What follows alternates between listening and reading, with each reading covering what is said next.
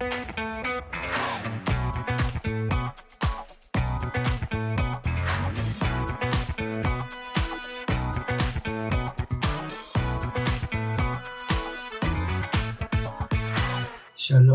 וברוכים הבאים לפודקאסט של דיבורי קהילה, קומיוניטוק, הפודקאסט על אנשים וקהילה. בכל פרק נפגוש דמות מעוררת השראה שתספר לנו על עצמה, ולא פחות חשוב, על עולם הקהילה. אני דניאל אופק, מנחה לבינוי קהילה בחברה למתנסים, ואיתי ענווה רצון, עובדת סוציאלית קהילתית, מומחית בפיתוח קהילתי וארגוני בסביבה משתנה. והיום אנחנו מארחים את בלה אלכסנדרוב. ברוכה הבאה בלה. אז uh, בלה לשעבר מנכ"לית עמותת ארץ עיר, ובימים אלו היא מסיימת שנתיים כעמיתה במנדל, בבית ספר למנהיגות חינוכית ובקרן אובמה למנהיגות עירונית. בלה היא חלק מצוות שזכה בפרס זוסמן לעידוד מצוינות בתחום קיימות ואורבניות ככלי לפיתוח חברתי.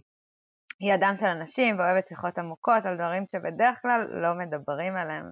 זה נשמע לי הכי מעניין מהכל. על מה לא מדברים, בלה? את יודעת, זה מתחיל ממשכורות, סקס, ו... והאמת, מה שמרגישים באמת, כל מה שאנחנו רגילים לטאטא. נכון. מה שמרגישים באמת זה באמת מה שלא מדברים עליו. נראה לי כבר יש לנו חומר לפרק המשך איתך, בלה. גם בתחומים האלה יש הרבה קהילתיות. תכלס.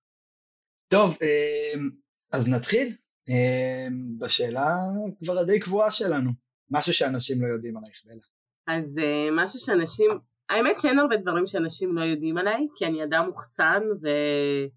ולהיות אדם שמדברים על הכל, אז בעצם הכל יודעים והכל מדברים, ואני גם אה, כותבת בפייסבוק לעיתים יותר, לעיתים פחות, אבל אני אה, רגילה דווקא לשתף בחיים שלי ורואה בזה חוזקה. אבל מה שאנשים מופתעים ממנו, שאני אדם מאוד אינטימי, כאילו אני אוהבת הרבה יותר אירועים של שניים, גג עד שלושה ארבעה אנשים, וזה כזה קצת פרדוק, כאילו דיסוננסי כזה, או דואלי של קהילה, זה בדרך כלל קבוצות גדולות, ואירועים, והתרחשות, ואני חיה בקהילה ומקדמת קהילתיות, אבל, אבל בפועל כשאני צריכה לבחור איך אני מבלה בזמני הפנוי, אני תמיד אעדיף את הארוחה האינטימית, או את הדייט עם החברה, או את הדבר העמוק יותר. האמת עכשיו שאני חושבת על זה, זה לא כזה דואלי, כי קהילתיות זה התשתית להרבה הרבה כאלו. זאת אומרת, אז אולי זה לא כזה דואלי, אבל בדרך כלל מופתעים מזה. כמו שאהובתנו שרה לא אוהבת להגיד, שזה מורכב מהרבה הרבה קבוצות שיכולות להיות מורכבות באמת מאנשים פרטיים שמייצרים איזה סוג של קשר ואינטימיות אה, שלאט לאט אה, בונה, בונה קהילה. אה, אז זה נשמע לי מאוד הגיוני מה שאספת עכשיו. אז תספרו לנו קצת אולי איך גדלת, איפה גדלת. אז עד גיל שמונה הייתי בלטביה, בריגה. Uh, אני לא זוכרת המון, אבל היינו כזה מאוד קרובים לסבתא שלי, וזה מצחיק, אנחנו הדור שכאילו היה בדור של פעם ובדור החדש, אבל את יודעת, לא היו טלפונים, לא היה אינטרנט, uh, רוסיה, נראה לי הייתה עדיין קומוניסטית אפילו באיזשהו מובן, לטביה. ו... וגדלתי ממש בשכונה, כמו, ש... כמו שאוהבים לדבר, בחוץ, בחצר, עם החבר'ה, ורצה בין הבית של סבתא שלי לבית של אמא שלי. אה, ובגיל שמונה עליתי לישראל, עלינו יחד עם אמא שלי לבאר שבע, שהאחים שלי והמשפחה שלי כבר גרו בבאר שבע, וגדלתי בשכונה ד', והשכונה הייתה לי מאוד מאוד מאתגרת, כי ברמה הקהילתית הייתה מאוד שכונתית וכיפית, ו... תמיד אני אומרת שהעלייה המרוקאית שהייתה לפנינו קיבלה את פנינו אה, מאוד יפה ובצורה מאוד חמה ואוהבת, אבל השכונה הייתה קשוחה גם בנראות הפיזית שלה, גם בכמות הנורקומנים, גם ב... הייתה שכונה קשוחה ואני מאוד רציתי לעזוב את השכונה ובעצם הדרך שלי לעשות את זה הייתה לעזוב לפנימייה למחוננים בספורט. אה, עסקתי אז בג'ודו במתנ"ס השכונתי בנירים אה, זה היה החוג, נראה לי הוא היה חינם לבנות, או מאוד מוזל, או היה שם איזה קטע. וזהו, ולא הייתי כזו מוכשרת, האמת שלא הייתי מוכשרת בכלל, פשוט הבנתי שזה הערוץ שלי לצאת מהשכונה, ושפנימייה למחוננים בספורט זה משהו שהראש הסובייטי של אימא שלי יכול להכיל, ו... וככה עברתי לווינגייט, ורוב חיי גדלתי בקומונה פנימייתית אחת גדולה, ועסקתי בג'ודו בגיל 18, עד גיל 18. ומתי חזרת לבאר שבע אז? אז אה, באמת מה שקרה שבגיל אה, 18 אה, בי"ב הרבה חבר'ה התחילו לדבר על שנת שירות ואותי זה מאוד מאוד עניין אבל אני כאילו כל הנאורות שלי הייתי בתחרויות ואליפויות ישראל וכאלה אז לא ידעתי מה זה תנועות נוער. וממש ממש במקרה הייתי המטפלת של הילדים של יניב שגיא שהיה אז ראש השומר הצעיר וממש הייתי הבייביסיטר של הילדים שלו. והוא סיפר לי על התנועה וגם עוד בחור היה חבר של אקס שלי. והוא סיפ... היה רכז אזור דרום בשומר הצעיר, מפה לשם הגעתי לעשות שנת שירות בשומר הצעיר, הביאו אותי בתור הרוסייה התורנית ובאמת המשימה שלי היה לגייס יוצאי אה, ברית המועצות לתנועה וזה באמת מה שעשיתי. ו... ומאותו רגע בעצם אני במסלול החברתי והייתי בשנת שירות בשומר הצעיר ואחר כך בצבא הקמתי מרכז לנוער בסיכון בפתח תקווה, מגדלור וואו. זה מרכז uh, שמשלב חינוך, תרבות, מנהיגות, והלכתי ללמוד עבודה סוציאלית בספיר, ואתם יודעים, ספיר זה קשוח, קסאמים וכאלה, והייתי... שנה? זה היה 2006 עד 2009, תקופה קשה מאוד, אפילו היה סטודנט שנהרג במכללה, והייתי סגנית יו"ר אגודת הסטודנטים וגם רכזת ניידת עלם, ופשוט באיזשהו שלב הרגשתי מאוד מאוד לבד, ושאם אני רוצה להמשיך בעשייה חברתית אני רוצה קהילה, והכרתי את המודל כי ידעתי מה קורה בתנועות הבוגרים של תנועות הנוער, אבל גם ידעתי שתנועות הנוער לא מתאימות לי. התחלתי לחפש כל מיני דברים, הצטרפתי לאיילים בהתחלה, אחרי זה ניסיתי להקים אה, קהילה יחד עם אה, גרעין של הישג, של חיילים בודדים, ובסוף במקרה אה, נסעתי לקבל מלגה והתחלתי עם בחור חתיך כי הייתי רווקה נואשת והוא אמר לי שהוא תפוס אבל הוא חי בקהילה ויש להם ארוחות שישי והם אה, ככה נורא נורא מגניבים ואז שאלתי אותם איפה אתם גרים הוא אמר לי בשכונה ד' בבאר שבע ובעצם ככה חזרתי לגור בשכונה שלי והצטרפתי לקהילת קמה אה, וזהו עכשיו 2021 עברו 12 שנים הצטרפתי ב-2009 בסיום התואר הראשון. והאמת שבימים האלה אני עוזבת את הקהילה, זה ככה תקופה עצובה ומסכמת, כן. הבחור החתיך אגב? הוא עדיין ידיד שלי. אני רוצה לדעת אה, מי זה. אה, אילן פתחי, תעשו, תגלגלו אותו, אבל, אה, אבל הקהילה שלנו מלאה בחתיכים, כן, אז יצאתי עם חתיך אחר, נפרדנו ובסוף התחתנתי עם חתיך שלישי והוא הבן זוג שלי עד היום ואב ילדיי. אהבתי שכל, אה, כולם חתיכים אצלך, זה מאוד, אה, זה מאוד מפרגן וככה לא, לא משאיר אף אחד לבד, זה יפה. זה או, או שהם באמת חתיכים או שלי סטנדרטים נמוכים. אנחנו נסתכל בפייסבוק ונגיד לך.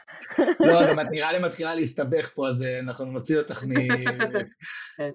האמת היא שהסיפור שלך מדהים, בלה, זה פשוט עבר כל כך הרבה תחנות וזה ממש מרגיש לי כמו מסע, אפרופו הסיטואציה שאת נמצאת בה כרגע והעזיבה שלך את הקהילה, אבל אותי מעניין, אה, זה שאלה שלא התכוונתי לשאול, אבל אותי זה מעניין, זה, זאת אומרת, יציאה מהמשפחה שלך בעצם חיפשת את הקהילתיות או שזה פשוט תפס אותך? זאת אומרת, עזבת את, הבג... את הבית בגיל צעיר יחסית?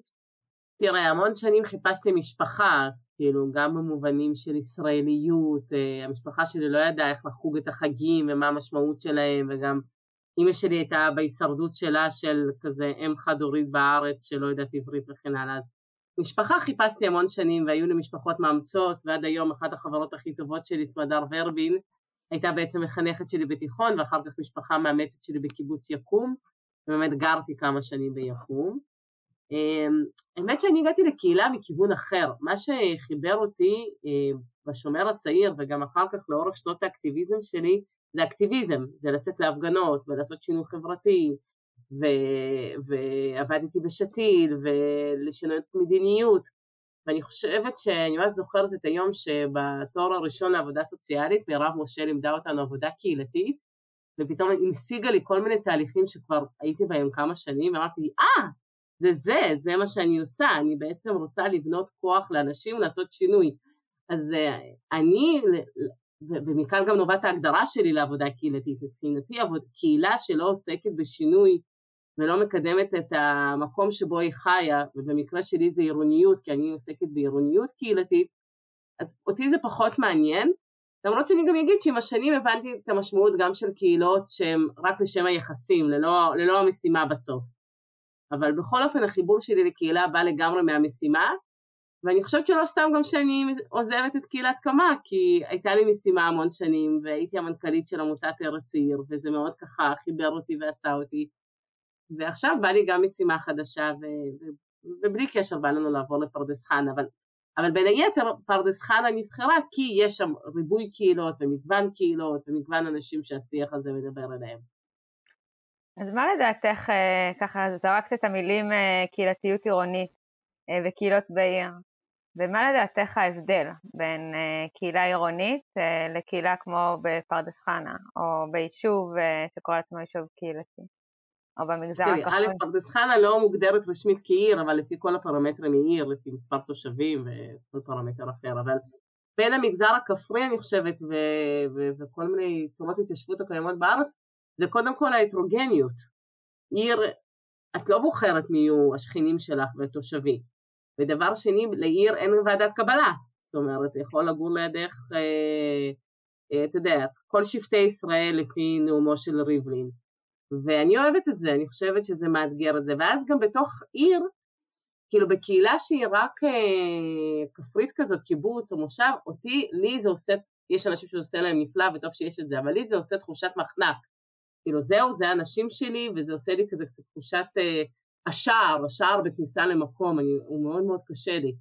ובעיר אין שער, ואת יכולה להיות חלק מהרבה קהילות, את יכולה, לדוגמה בבאר שבע היום אני חלק מקהילת קמה, אני חלק מההורים שהקימו, אני לא הייתי מהמקימים, אבל אני, הילדים שלי לומדים שם בבית ספר ערבי-יהודי, ואני מרגישה חלק מהקהילה של העיר העתיקה. ואני לא להט"בית, אבל זו תנועה שמאוד חשובה לי בעיר, אז אני מרגישה חלק מהקהילה הלהט"בית. אז כאילו, יש את התנועה ואת הבחירה, ואז עוצמות הקשר יכולות להשתנות ולהיות מאוד מאוד מגוונות. ודבר נוסף שמאוד משמעותי בעיר, שדווקא את זה אני רוצה ללמוד מהמגזר הכפרי, שמאוד ממוסד שם התשתיות הקהילתיות. ברור שאי אפשר אה, לבנות בריכה בעיר בלי אספת קהילה. אי אפשר אה, לעשות שביל חדש או להחליט שעושים שביל אופניים בלי הצבעה. ואת הזכויות האלה אני רוצה שיהיה גם לתושבים בעיר, כדי שהם יוכלו להשפיע איך העיר שלהם צריכה להיראות.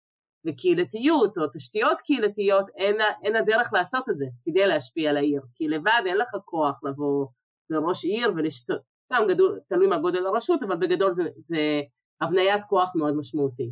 אז מבחינתי קהילתיות עירונית זה צורת חיים שמאפשרת לאנשים להתארגן ולחיות ולהשפיע ביחד, ובפנטזיה שלי כל הערים בישראל צריכות להיות בעלות מין חוסן קהילתי, כלכלי, תוססות ומתפתחות ו... ומקום שמאפשרות למגוון האוכלוסיות אה, בישראל אה, לחיות בו וגם להתגאות בו.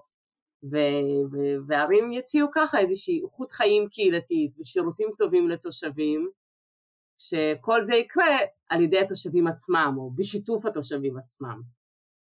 האמת שזה מרתק בהקשר הזה שהרבה אנשים אני אפילו לא יודע אם מחפשים קהילה, זאת אומרת, אה, רואים את זה כמשהו במודעות שלהם, ואת אומרת, אני לא בהכרח מחפשת קהילה אחת או מקום אחד או שייכות לאיזשהו בסיס, אלא אני מחפשת אה, כמה קהילות, או אה, יישוב שיכול לספק לי את הדבר הזה.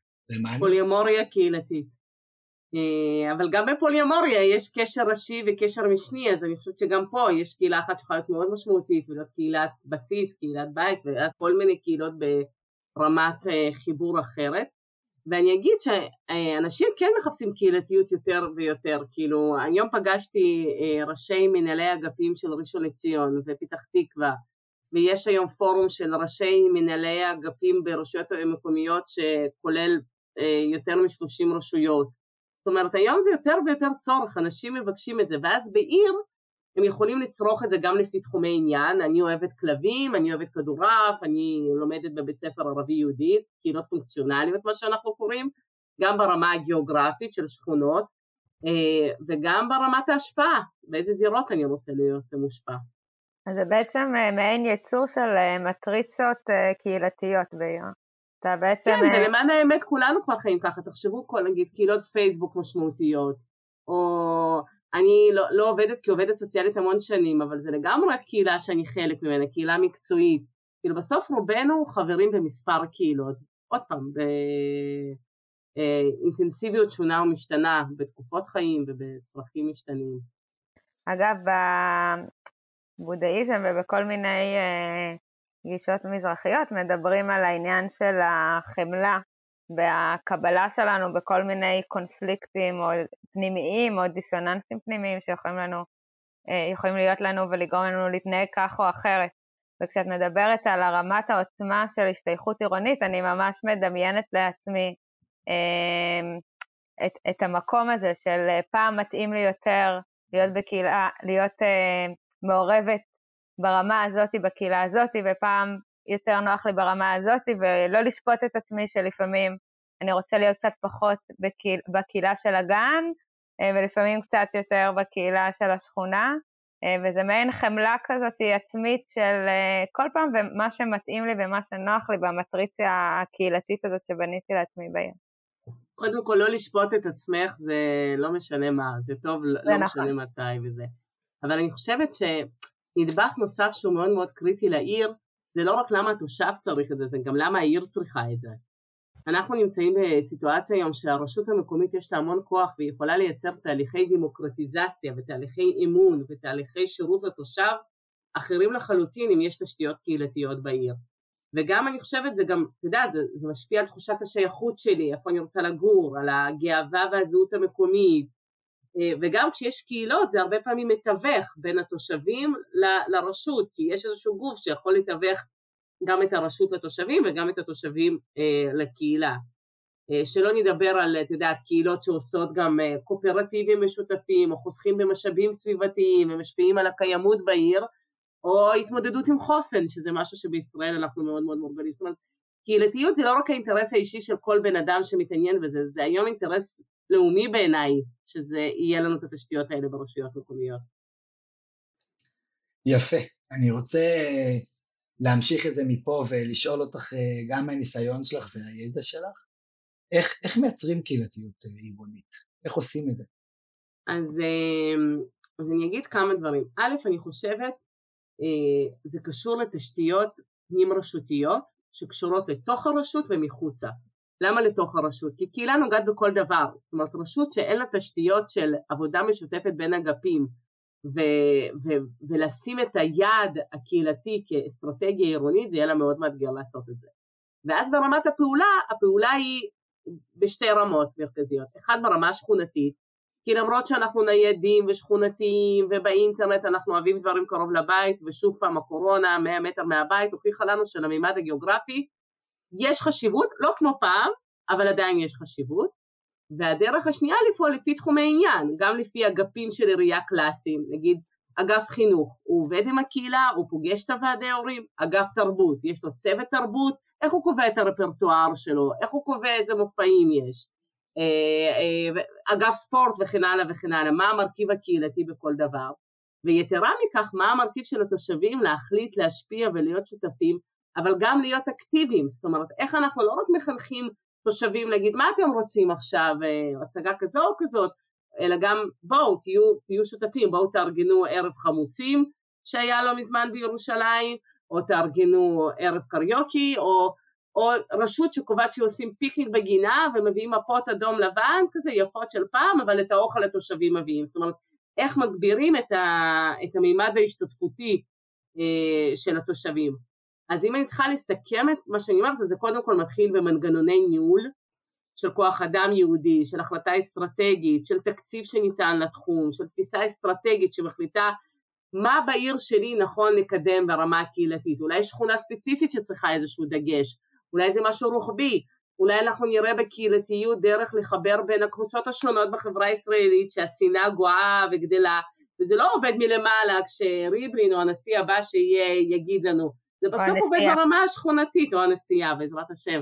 כאילו בסוף בקורונה אה, התפללו פה מלא חבר'ה דתיים, וזה הפריע לי לבחורה החילונית לישון בבוקר, והייתי צריכה להחליט איך אני נוהגת בזה, כאילו הקהילתיות בסוף נרקמת בדברים הקטנים. אז אז לשאלתך, אז קודם כל, קודם כל זה המרכיב הניהולי, ההחלט, ההחלטה של הממסד. ואחר כך זה קשור למרחבים ציבוריים, וכמה הם מאפשרים קהילתיות ומפגש. סתם לדוגמה, אה, גן ילדים ליד כל מרחב גני ילדים, סליחה, פארק ליד כל מרחב של גני ילדים, מייצר קהילתיות באפס התערבות של עובדים קהילתיים. מעצם העובדה שיש פארק, ואם יש שם גם פינת קפה או קפה טוב, בכלל מעולה, ההורים יכולים לשתות קפה, ונוצרים חיבורים, ואז פתאום יש איזשהו מפגע בפארק הזה או בסביבה הזאת, אז לתושבים גם קל להתארגן ולפעול. Uh, עסקים קטנים שהם הרבה פעמים משהו שאנחנו לא רואים אבל הם מאוד משפיעים על הקהילה, מספרה זה המקום הכי קהילתי שיש, מכבסה טובה גם, uh, חנות אופניים אם עושים אותה באופן קהילתי משפיעה מאוד על העירוניות, אז איך העיר רואה את העסקים הקטנים שלה? גם כקהילה מקצועית אבל גם עוזרת את התכנים, את אירועי תרבות, כל מיני דברים ליצוק תוכן לתוך המרכזים המסחריים השכונתיים או העסקים הקטנים, חינוך נתתי את הדוגמה דיור זה תחום שאנחנו לא מרבים לדבר עליו כי הדיור בארץ מאוד מקובע ובונים כזה דירות ענק. אבל דיור בעולם היום הוא מאוד מאוד קהילתי בהרבה רובנים גם כי אנשים מתחתנים בגיל מאוחר יותר וחיים כרווקים תקופה הרבה יותר ארוכה ולא רוצים להיות בודדים אז אה, באירופה קיימים הרבה יותר מודלים של בתים של יחידות קטנות והרבה מרחבים משותפים. וגם כמשפחות אנחנו רוצים דיור קהילתי או לפחות שיהיה איזשהו מרכז קהילתי שמאפשר למשפחות להיפגש ועד לקשישים שהיום קונים דירות ביחד באותו מתחם כדי להזדקן בכבוד ביחד ו, ולא לעבור לבית אבות או, או, או משהו כזה. וגם, אתה יודע, גם תהליכים שקורים בארץ, התחדשות עירונית היא כלי מטורף לתשתיות קהילתיות, תרבות דיברנו על זה, ובתוך כל זה אני חושבת שיש כמה החלטות גדולות שרשות צריכה לקבל. אחד זה שותפות תושבים. אני, יש רשויות שעושות אמנות אבל להבין איזה החלטות, אתה יודע, אני לא זוכרת מי אמר את זה, אבל זה ציטוט שמאוד מלווה אותי, כי כל שהחלטה יותר משמעותית למספר גדול יותר של תושבים, כך תהליך עירוב התושבים צריך להיות הרבה יותר משמעותי. זאת אומרת, אם אני שמה פה עץ או פה עץ, פחות משפיע, אבל אם אני עושה עכשיו תוכנית מתאר שמכפילה את העיר פי שתיים, כדאי שנעשה את הדיאלוג הזה. הפוך ממה שהרבה פעמים הרשויות עושות, הרבה פעמים עושות תהליכי היוועצות על הדברים הכי כאלה קטנים שלא בהכרח... וגם אנחנו, העובדים הקהילתיים, צריכים להביא עוד מתודות. אתה יודע, היום בעולם יש אספות עם, שממש מתקבלים החלטות בקבוצות ענק, ו, ו, וגם בישראל התפתח נורא קהילות פייסבוק, וקהילות אונליין, וקהילות שטח, אבל אלה לא יודעות את המתודה הזאת, ואלה לא יודעות את המתודה הזאת. כאילו, כשאני מלווה קהילות בפייסבוק, אני תמיד אומרת להם, תקשיבו, חייבים לפעמים להיפגש, וכשאני מלווה קהילות אמיתיות, שאני אומרת, תקשיבו, לא הכל צריך להיות במפגש, אפשר לעשות גם וואטסאפ, זום ופייסבוק. אז יש לנו עוד דרך ארוכה. האמת היא, זה מטורף שאת אומרת את זה, כי אחת הסיבות שאנחנו הקמנו את הפודקאסט הזה, זה גם בכלל לחבר בין העולמות האלה. נורא חשוב לנו אה, שקהילות האונליין ישמעו על אה, הקהילות הגיאוגרפיות, והפוך הוא, כי אני חושב שהחיבור שלי ושל ענווה הוא הרבה גם סביב הדבר הזה, שחשוב לנו להנגיש את זה לכלל הגישות שקיימות, אז אה, אבל מה שגם אני שומעת ממך זה הרבה האחריות בתכנון של, ה, של הרשות והחשיבה של הרשות כרשות, ואני חושבת שנורא, בסוף הבאת את המקום של השיתופיות. אה, אבל אני חושבת שגם מעבר לשיתופיות יש איזשהו מקום של אה, תקשורת דו-כיוונית, אה, אבל שהיא תהיה כל הזמן, כמו לתכנן עיר בקוד פתוח, או, או שכל הזמן התושבים יוכלו להיות, לקבל מקום ולהיות באיזשהו מקום וגם להגיב אם משהו לא עובד טוב, אם משהו כן עובד טוב, אם הם רוצים אולי הם להמציא איזה משהו ולא לחכות שהרשות תעשה, תבנה, תשתה, תאכל. אז אני חושבת שזה הרבה פעמים מה שלי מרגיש אה, שחסר אה, בנוסף, אבל אה, נתחיל צעד צעד קודם שישתפו, ואז נלך לתקשורת. תראי, יש עוד אתגר אחד מאוד משמעותי ברמת המדיניות של אין היום משרד ממשלתי, או לא עד הסוף ברור מי האבא והאימא של התחום הזה. כי נוצר מצב שהמקצוע שאת ואני חולקות אה, חובק בתוכו עבודה קהילתית, ואז התפתחה עבודה קהילתית שהיא מאוד אה, נותנת מאוד דגש לאוכלוסיות מוחלשות ולאוכלוסיות שאנחנו רוצים להעצים ולתת להם כוח, שזה חשוב בפני עצמו, אבל הפרופסיה שלנו קצת שכחה עבודה סוציאלית אוניברסלית, כוללנית, כלפי כלל התושבים, כלל, כלל הערים. ואז, זאת אומרת, אנחנו לא כאילו משרד הרווחה בחיים לא ישחרר את זה, ברור, עבודה קהילתית זה היח"צ של כל הרווחות, זה הנראות החיצונית, זה המון כוח. אה, מצד שני, מעטות הרשויות שנותנות לאגף קהילה לצמוח באמת, כמעט תמיד אגב יש שם גם איזשהו מאבק פליט, פוליטי, כי כמעט תמיד זאת שאחראית על אגף, מחלקה, you name it, קהילה ברווחה, היא המועמדת אחר כך להיות מנהלת הרווחה, זאת אומרת יש שם מורכבות מאוד גדולה, ובינתיים רשויות מקימים אגפי קהילה, לא ברור על איזה תשתית מקצועית, לא ברור על איזה אג'נדה, ואין להם אימא ואבא, ואין להם תקציב, עזבי אימא ואבא. עכשיו ניחא זה, בתוך הרשות נהיים מלא קונפליקטים. אני אה, עושה ליווי לרשויות מקומיות, וכל יום אני מקבלת טלפון אחר, לפעמים זה מהחברה למתנ"סים, מאיזשהו מנהל מתנ"ס, אל תשאלי, העירייה החליטה להקים אגף קהילה, מה אני עושה עם זה, הם עכשיו התחרו בי. או יום אחרי זה אני מקבלת טלפון זהה מהרווחה, או יום אחרי זה טלפון זהה מאגף קהילה באיזה רשות שאומרים תקשיבי החברה למתנ"סים פה משתלטת ולא מבינה מי הבוס. אז uh, אני חושבת שהשחקנים, גם עמותות, גוף שאני הייתי חלק ממנו, ארץ עיר, והרשויות צריכים ללמוד פה, אנחנו צריכים להמציא פה מודל עבודה חדש, כי גם זה דורש תפיסה צנועה ולשים את האגו הארגוני והאישי בצד ואת העבודה במרכז ולהבין כאילו אני אומרת יאו יש כל כך הרבה עבודה קהילתית כן ירבו. אז הרווחה שתתעסק באוכלוסיות המוחלשות בצורה עירונית והחברה למת"סים שתיקח אחריות על הקהילתיות בפן התרבותי והשכונתי והגיאוגרפי ואז הרשות שמקימה אגף קהילה תמפה את כל התחומים החסרים לפי תחומי עניין, לפי אה, פרויקטים מיוחדים ותיקח אחריות על זה ובואו תעשו ישיבה פעם בשבועיים תעשו עבודה מסונכרנת, זה לא כזה מורכב, אבל, אבל קל להגיד את זה, זה הרבה יותר מורכב במציאות. וזה חוזר אה, גם למקום, אני חושבת, של התקשורת. כאילו, לי יש רשות נניח שאני מלווה, שאנחנו עושים שיתוף פעולה, המחלקה לשירותים חברתיים, יחד עם החברה למתנסים, ובסוף לפני פרויקט שרצינו לעשות, ישבנו ואמרנו, אוקיי, מה האינטרס שלכם? להגיע לכלל הקהילה של המחלקה לשירותים חברתיים, זו אוכלוסייה יותר מוחלשת, בואו נראה איך מקימים את זה, ושהמחלקה דואגת שהאנשים של האוכלוסייה המוחלשת ישתלבו בתוך הפרויקט הקהילתי הגדול, אה, שבעצם החברה למתנסים מנסה להקים.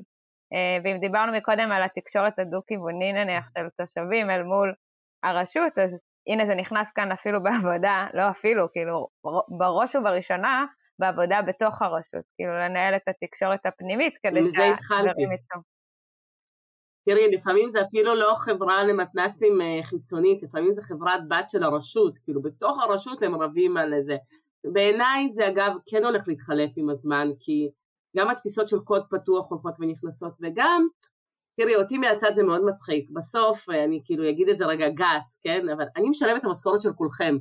אתם חיים ועובדים מה, מהמיסים שלי ושלך ושלך, ושמו לכם מטרות, מה אכפת לי מי עושה את זה? כאילו תתבגרו, אבל, אה, אבל עוד פעם, קל להגיד את זה והרבה יותר מורכב לעשות את זה.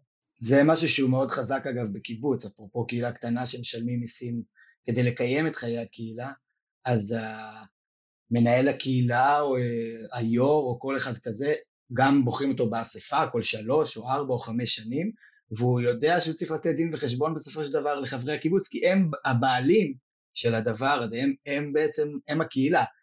וזה נורא קשה להיות בעל, בעל אה, מקצוע, זאת אומרת מישהו שעובד עם קהילה כזאת, ומצד שני זה, זה כן משהו שיש בו הרבה יותר אה, שיח אפרופו, ולא שיח שירותי כזה או אחר. אז... אה, אבל אתה מביא גם מתח אחר, לדוגמה עוד סוגיה שאני נתקלת בה גם הרבה בתחום של קהילתיות עירונית, זה ראשי ערים שמבינים את הכוח של קהילה ואת החשיבות ואת התקשורת, אבל שוכחים שהם לא העובד הקהילתי. ראש עיר שהוא בקבוצות וואטסאפ של כל השכונות בעיר. בוא, כן. אדוני, יש לך עובדים, יש לך רכזים קהילתיים, יש לך מנהלי שכונות, תן להם את הכוח לעשות ולהשפיע. מצד שני, עד שיש לי ראש עיר שקהילתיות מעניינת אותו, אני האחרונה שתגיד יוצא מהקבוצות וואטסאפ. אם אתה צריך שליטה, קח שליטה, תן לי קהילתיות. ואני חושבת שבסוף מדינת ישראל ברמת המדיניות האסטרטגית, שהיא מתבססת כל כך על תשתיות קהילתיות, אנחנו ראינו את זה בקורונה, ובטח בכל מבצע צבאי ובכל דבר אנחנו רואים, נכון, תמיד כזה חגיגת הקהילתיות, מראים פתאום איך יש סלי מזון ושכנים מתגייסים וטה טה טה טה טה. אם מדינת ישראל רוצה להישען לאורך זמן על התשתית הזאת, זה לא יכול להמשיך להיות נחלת המגזר השלישי, והיא תצטרך להקים משרד ייעודי לנושא ולהשקיע בזה תקציבים ייעודיים כמו שיש בחינוך, תרבות וספורט. האמת היא... בדיוק היום בדיוק היום דיברנו דניאל ואני, שיש לנו פרקים שיש בהם שתיקה לפעמים אה, רועמת, שמרוב שאנחנו אנשים שמדברים, אנחנו לא יודעים מי צריך להתחיל לדבר. אז אה, אנחנו לוקחים את הסגנה שלך למקומות האלה. כל העבודות שלי בעבודה סוציאלית, אפרופו, זה על שתיקה. בדרך כלל אני בכלל לא שותק, אז זה מעניין. טוב, אני רוצה, אחד, להגיד לך משהו על זה בהקשר של הדברים שאמרת, לגבי הרשויות וראשי ערים וכדומה. אחד, אחד הדברים שאני עושה זה להוביל בחברה למתנסים את המדד הקהילתיות.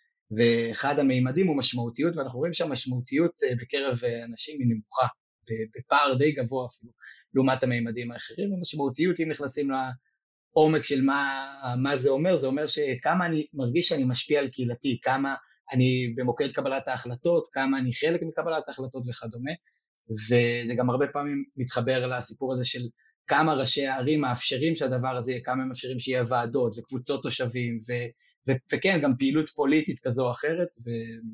אבל אתה הרמת לי להנחתה, זה אגב מדד מהמם ואני מאוד אוהבת אותו ולומדת אותו, אבל המדד הזה מאוד הבהיר לי מה המדד החסר. כי המדד החסר שהמדינה צריכה להוציא, או גוף חיצוני שהוא לא יכול להיות החברה למתנ"סים, כי יש פה ניגוד אינטרסים גדול מדי, זה מדד הרשויות. כמו שהלשכה המרכזית לעסקים קטנים הוציאה מדד ל... לאיזה רשות הכי טובה לעסקים קטנים, זאת אומרת איזה רשות נותנת את המענים, הנגישות וכן הלאה. אז אותו דבר צריך להיות קהילתיות, איזה רשות יש את התשתיות הקהילתיות הכי טובות. כשאני וענווה רוצות להקים קהילה, אנחנו נסתכל במדד ונגיד, אה, ברור, בואו נבוא, נבוא לגור לבאר שבע, כי פה אה, העירייה נותנת הנחת ארנונה למרכזים קהילתיים, לא יודעת, משהו. אז זה המדד הבא. מעניין, האמת שמדלן עושים את זה, אין לי מושג על מה זה מתבסס, אבל אם נכנסים למדלן, הם כותבים לך על הקהילתיות. לא, אין שם מדד קהילתיות, יש שם יותר אה, על מדדים אחרים. אולי הם כן. מקשקשים איזה קשקוש. כן, לא כן, אני לא... טוב, אה, נמשיך אה, לשאלות הסיום, בלה, ככה. בואי תספרי לנו על איזשהו טיפ שיש לך, על עבודה עם קהילה, עבודה בקהילות. טוב, אז הטיפ הוא מאוד קשור לאיזה סוג של קהילה, כן? כי אחד האתגרים המקצועיים שלנו שזה אותה מילה למלא סוגים של דברים. כאילו קהילה קטנה, קהילה אינטימית, קהילה גדולה, קהילתיות בעיר, קהילתיות שכונתית, קהילה במקום העבודה, קהילה מקצועית, זה הכל סוגים לגמרי שונים של קהילות.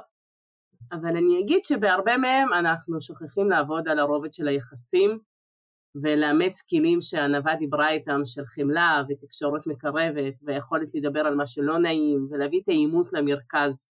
ואני רוצה להזמין את כולנו, גם מי שלא חי בקהילה האמת, להעז לדבר על הדברים האלה ו- ולצמוח משם, כי משם באה התפתחות ושיקוף מאוד משמעותי, זאת אומרת, זה אני חושבת משהו שאני אה, מאוד מחזיקה לפחות בעבודה שלי. בהקשר הזה אולי נמליץ על ברנה בראון, שמדברת אה, בהרצאת הטסלה ובכלל בכל מיני ספרים כאלה ואחרים על העוצמה שבפגיעות. ובעיניי כל עובד קהילתי. בכלל, כל אדם צריך לשמוע את ההרצאה הזאת. יש לה סרטון מהמם על, על אמפתיה versus אה, sympathy, אנחנו מראים את זה תמיד בכל העולם. אה, סרטון מצוין, ממש ממש יפה. אולי נראיין אותה, ענווה. נראה לי שאנחנו... כאילו, תשלחי לי את הסרטון. אה, בסדר, אנחנו נשמח קצת להכניס אותך עכשיו למקום של העתיד. אה, לעוד עשר שנים מהיום. ונשמח לדעת, אה, אה, תספרי לנו קצת איך את רואה את עולם הקהילה עוד עשר שנים. אני חושבת שקודם כל, הרבה כלים של העולם החדש, שכרגע אולי אנחנו חלק של מיעוט בו, מוטמעים הרבה יותר בתפיסות הנורמטיביות. ואני מתכוונת לתקשורת מקורבת ולמערכות ארגוניות שנוס, גמישות, פתוחות, עובדות בקוד פתוח, כאילו שהערכים האלה מוטמעים בכלל בהתנהלות הארגונית והמערכתית של הרבה גופים. אה, ברמה התכלסית, אני, הפנטזיה שלי שבכל רשות תהיה אגף קהילה משמעותי חזק עם תקציב, שיהיה משרת קהילה, שיעבוד עם, עם אגף קהילה ברווחה, בלי, לא אכפת לי שיפתרו את זה, אבל שיהיה מענה ממשלתי ותקציב משמעותי לתחום. ו... ואני רוצה שכל אדם שיבחר בזה, שרוצה את השייכות ואת ההשפעה ואת המעורבות ולהשפיע על איפה שהוא חי, יהיה לו את האפשרות ואת התשתית לעשות את זה. ו- ואיך את חושבת שעולם הקהילה ייראה אם יעשו את כל זה? זה מעניין. כי זה, זה אידיאה שאנחנו הרי שיהיה קהילה... אני חושבת שזה יהיה לנו ברור מאליו, כמו שהיום ברור לחוק חינוך חובה. לא צריכה לחשוב שוואי, פעם לילדים לא היה חינוך, הם היו עבדו וזה, זה יהיה לך כזה obvious. יהיה לך obvious שבכל מתנ"ס יש האב שפתוח לאזרחים, יהיה לך obvious שאת שמה את הילד בחוג, אז חשבו גם על האימא, ואז יש לך אה, חוג בו זמנית לאימא, או לפחות פינת קפה, או לפחות וי-פיי שהיא תוכל לעבוד. יהיה לך ברור כשמתחיל איזשהו חוג ספורט, שעושים לך סבב, אה, סבב מה נשמע ואיך קוראים לאלה שעושות לידי פילאטיס. כאילו כל מיני מרכבים קטנים שכרגע היום הם כזה, אה, הם פשוט יהיו ברור מאליו. שאנשים, בסוף אנחנו חיים עם אנשים כי אנחנו אנושיים ורוצים את החיבורים האלה. שאפרופו זה מתחבר, דניאל, הדבקת אותי מהאפרופו. הדבקת אותי מהאפרופו. זה מתחבר עם ההתחלה של ה... שאת בן אדם אה, מאוד אינטימי, שאת מעדיפה את התחושה האינטימית של שניים שלושה אנשים, אבל זה בעצם לייצר את האינטימית האלה בקבוצה שהיא אפילו, הזאת, בקבוצות שהיא מעל לשניים שלושה אנשים, שהיום פשוט יותר נוח לנו לייצר אותה בקבוצות קטנות. לא, לא פשוט לפעמים הפער הוא זה שקשה לי, את יודעת, אני הולכת נגיד לפילאטיס כבר הרבה שנים, די עם אותן נשים, אני לא יודעת איך קוראים להן. פעם אחת שאיזה מדריכה תעז ותעשה סבב, איך קוראים לכן? או איך אתן יוצאות מפה, או איך באתן לפה, בסדר, חמש דקות נזיע פחות, אבל לפחות יהיה איזושהי חוויית חיבור. אני מאוד מסכימה. כמתרגלת אה, יוגה, שהכרחתי מתרגל, אנשים שמתרגלות איתי בתל אביב להיות חברות שלי. יפה מאוד. אמ, טוב, בלה, הגענו לסיום. להגיד לך המון המון תודה. הבנתי שגם uh, בקרוב עולה פודקאסט שאת uh, מפיקה. את רוצה אולי לספר לנו על זה בכמה מילים? אז, אז אנחנו מייצרים תחרות בריאה, תחרות קהילתית, אה, אנחנו נעשה תחרות באיזה... זה לא תחרות, זה, זה, זה שיתוף. לא, זה... לא, אנחנו בעד תחרות גם, מה קרה? נראה במי, yeah. למי יקשיבו יותר, סתם. הפודקאסט שלי אה, הוא גם על קהילתיות, אבל הוא באמת בהתמקדות עירונית, ואיך עושים את זה בעיר.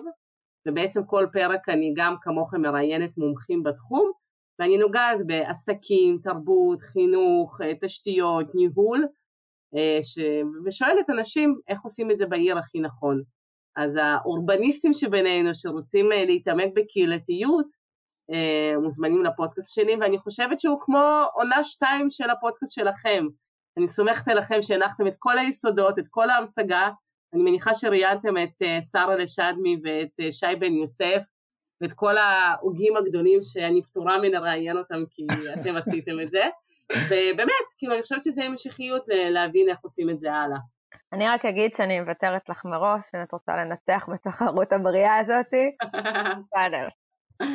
סבבה. אה, בעיניי זה גם אה, ממשיך אחד את השני, כמו שאמרת, וככל שיהיו, כמו, אמרת את זה גם תוך כדי הפודקאסט, ככל שיותר אנשים יתעסקו בסיפור הזה וידברו עליו, ישמעו עליו, אז אני חושב שכולנו, כולם ירוויחו, העולם ירוויחו. לגמרי, לגמרי. לא, אני צחקתי קודם, כמובן שאני בכלל בכלל לא בתחרות, כי אני חושבת שהצורך הוא כל כך עצום, שגם אם יקומו עכשיו 200 עמותות לקידום קהילתיות בישראל, לכולן אני אמצא עבודה, ואם למישהו יש בעיה מוזמן לפנות אליי, אני אבנה לו תוכנית עבודה לחמש שנים קדימה.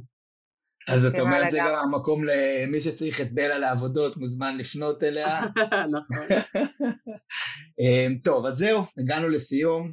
באמת אה, למאזיננו מוזמנים להפיץ את הפודקאסט, לכתוב לנו מה שבא לכם, אמ, נשמח לשמוע אתכם, את מי תרצו שנראיין, קיצור, תרגישו חופשי להציק לי ולענווה. יש לנו גם ערוץ בטלגרם, שנקרא גם דיבורי קהילה, מוזמנים להצטרף, וגם את, בלה, תצטרפי אלינו, אפרופו העולם החדש. אה, וזהו, נגיד אה, המון המון תודה, תודה לענווה, תודה לבלה. תודה רבה. אני רק אגיד, בלה, שאני מרגישה שבחודש האחרון, ממש, או חודשיים, ממש גיליתי אותך, וממש כיף לי. התגלית הזאת. הדדי. אז תודה רבה. תודה. ביי ביי. ביי ביי.